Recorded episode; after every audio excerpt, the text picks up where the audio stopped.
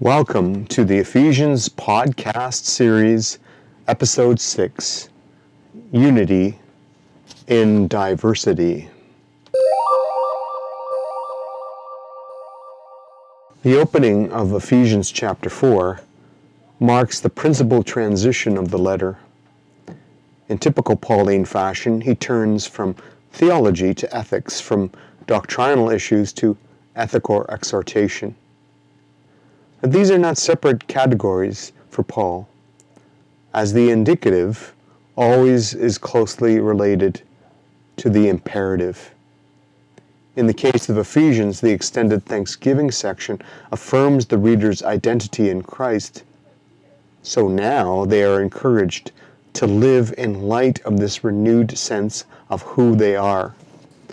But before we get to chapter 4, let's take a brief look back at the conclusion of the first half of Ephesians and understand how it serves as an apt transition between the two halves of the letter.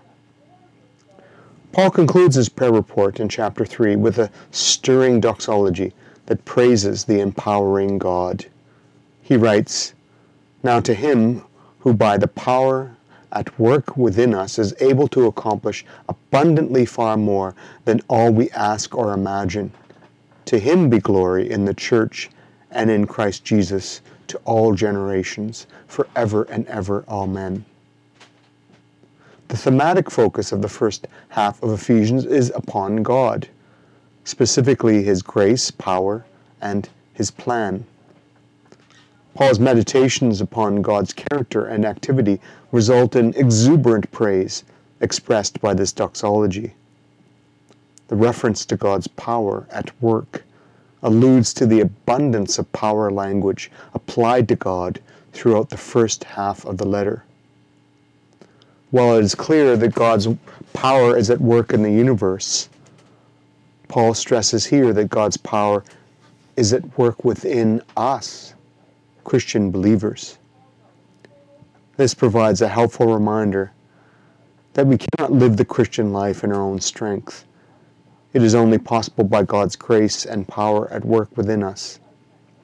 This idea nicely leads into the ex- ethical exhortations of chapters 4 to 6. God's power at work within us exceeds all expectations. To express this idea, Paul uses a rare compound adverb, huper ek perissu, which is translated abundantly far more than. Andrew Lincoln emphasizes the over the top hyperbolic quality of this adverb by translating it as infinitely more abundantly above all. He writes in his commentary Neither the boldest human prayer nor the greatest uh, power of human imagination could circumscribe God's ability to act such as the nature of God's power at work in and through us, the locus and the agent of God's glory is the church and Christ Jesus. The mention of the church in this doxology, ente ecclesia, is noteworthy as it is the only doxology in the entire New Testament to include a reference to the church. This reference fits the overall emphasis upon ecclesiology within Ephesians, which stresses the highly significant role that the church has in God's plan for the cosmos. Clearly, the church is not optional. According to Ephesians 3:10, it is through the church that God's manifold wisdom is made known to the rulers and authorities in the heavenlies. Yoder Neufeld writes, God's glory is visible in the church and in Christ, and also is generated, so to speak, by Christ and the church. God is glorified in the life and mission of the church. With such an elevated view of the role of the church within God's plan for the cosmos, it should not surprise us that the exhortations of the second half of Ephesians begin with a focus on the corporate life of the people of God. We must recognize that many in our society are disenfranchised or disenchanted with the church. The predominance of the institutional model of the church has turned people off of organized religion. Now, the institutional model has positive aspects. It promotes organization, clear leadership structure, and well defined expectations. At the same time, it has also contributed to a stifling uniformity, a top down power structure, and an inability to adapt. In stark contrast, the image of the church in Ephesians chapter 4 is one of a living, breathing, growing body. It is a body that promotes both unity and diversity as the different members grow and work together. So, church is not a, a static thing, it is dynamic. It is open to growth, action, movement, and change. Paul marks his transition to paraenesis with his opening words in 4.1. Therefore, I urge you, in, in the Greek, parakalo un humas. He urges his readers to live a life worthy of the calling to which you have been called. And this follows the usual pattern of Paul's letters, as his call to action comes after his affirmation of what God has done for his people. The Christian's grateful response to God's grace, the life that they've been called to, is a life of faithful action. The focus of Paul's initial exhortation is upon the unity of the church. He writes in verse 3 Make every effort to keep the unity of the Spirit through the bond of peace. Here we have a convergence of God's activity and our activity. Clearly, God, by His Spirit, has established the unity that is among all Christians. Yet we are urged to exert all of our energy to maintain this oneness in Christ.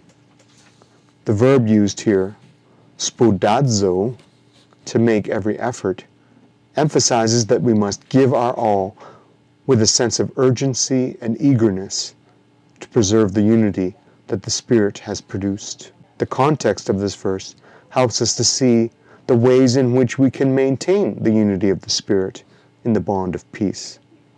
Verse 2 reads, With all humility and gentleness, with patience, and bearing one another in love. Humility, gentleness, patience, forbearance, and love are the essential Christian virtues that enable us to live in unity with each other.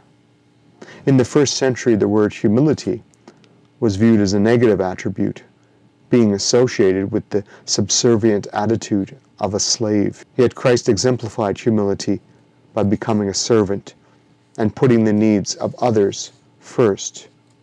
We are called to do likewise. Gentleness or meekness is strength under control.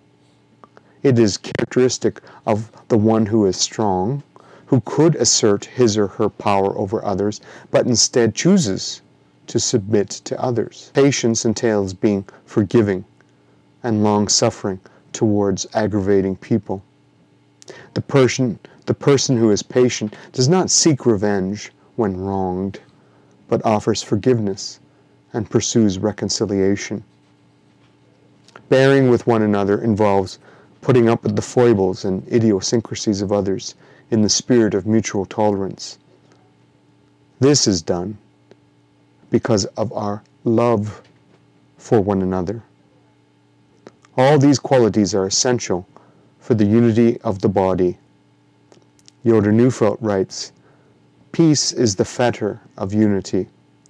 Humility, gentleness, patience, and forbearance are the links in this chain. Connected to Paul's exhortation to keep the unity of the body is a list of seven affirmations or reasons for Christian unity in verses 4 to 6. This crescendo of nouns emphasizes that which is foundational for all Christians. We see here that the union of all Christian believers is found in their shared experience of the triune God. Our unity is found in the Spirit. Paul says there is one body, one Spirit, just as you were called to the one hope of your calling. Our unity is found in the Son. One Lord, one faith, one baptism. Our unity is found in the Father. One God and Father of all, who is above all and through all and in all. It is God, Father, Son, and Spirit, who unites all Christians enabling them to love and support each other and to work together for the kingdom of God. The oneness that we experience in the body of Christ does not result in a stifling uniformity where differences are not accepted. The words of the U2 song, One, can be applied to the church.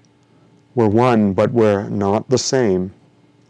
Well, Paul affirms that we are one body he also acknowledges the diversity within the body of Christ. His shift focus from the group to the individuals within the group, declaring, But each one of us was given a grace according to the measure of Christ's gift. And God is not operating an assembly line that mass produces generic Christians for quick distribution. God is an artisan who carefully forms us and has given each one of us a gift to be put into action for the greater good of the church. To illustrate his point, Paul turns to Scripture, quoting and interpreting Psalm 68:18. The psalm celebrates God's ascent to Mount Zion after liberating his people from their enemies. Here, Paul applies this passage to Jesus, who, through his incarnation, death, resurrection, and ascension, liberated and defeated his enemy when Christ ascended to take his place of Lord over all creation. He gave gifts to his followers so that they would continue his mission in the world. In verse 7, Paul stressed that a gift is given to every Christian believer. In verse 11, he focuses on the leaders of the church. He writes, So Christ himself gave the apostles, the evangelists, the pastors, and teachers. Some English translations give the impression that Christ gives gifts to people to enable them to be apostles, prophets, evangelists, pastors, and teachers. Well, this may be the case in other spiritual gift passages in the New Testament, such as ones found in Romans 12 and 1 Corinthians 12, this passage is literally saying that the apostles, prophets, evangelists, pastors, and teachers are themselves the gifts that Christ gives to the church. This is a list of persons rather than ministries. For a long time, I read the text in this way, and I wondered if I had the right idea.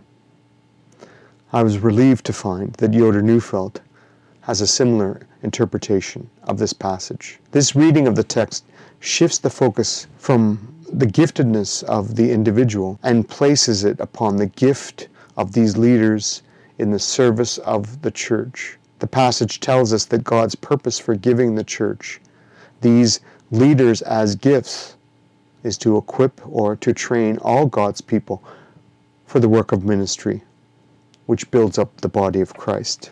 At first glance, we might look at this list and conclude that only evangelists, pastors, and teachers are relevant for the modern church, since the age of the apostles and the prophets is over. Certainly, apostles, as in the original 12 who walked with the earthly Jesus, are no longer around.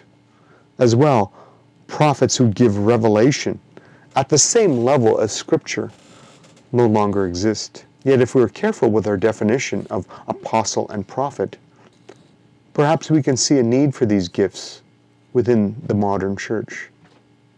Alan Hirsch, in his book, The Forgotten Ways, argues that this five-fold leadership model is essential for the missional church.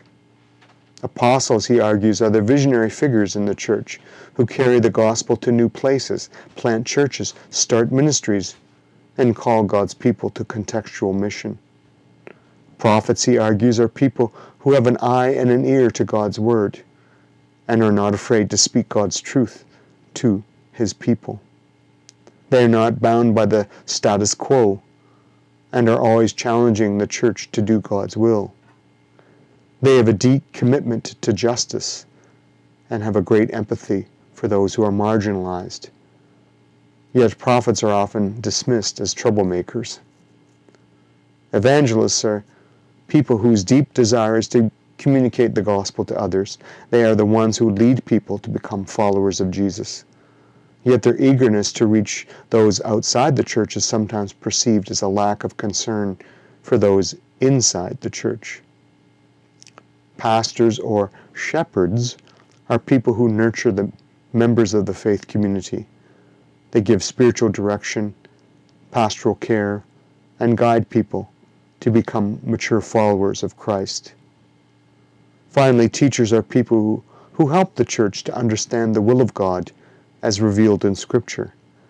They assist those within the faith community to interpret Scripture and to apply its truth to their lives. God gives the church these people as gifts apostles, prophets, evangelists, pastors, and teachers so that all of God's people would be equipped for the work of ministry, so that the body of Christ would be built up. Playing on this body image, Paul concludes this initial export, exhortation to unity with a metaphor of maturity and growth.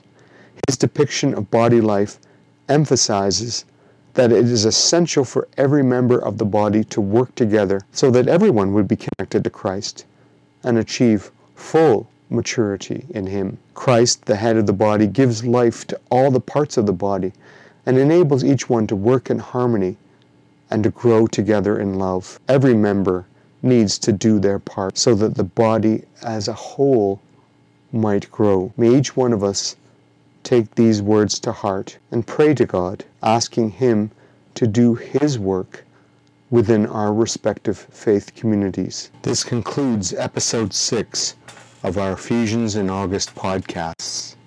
Until next time, keep on reading Ephesians and reflecting on its message for you and for the modern church.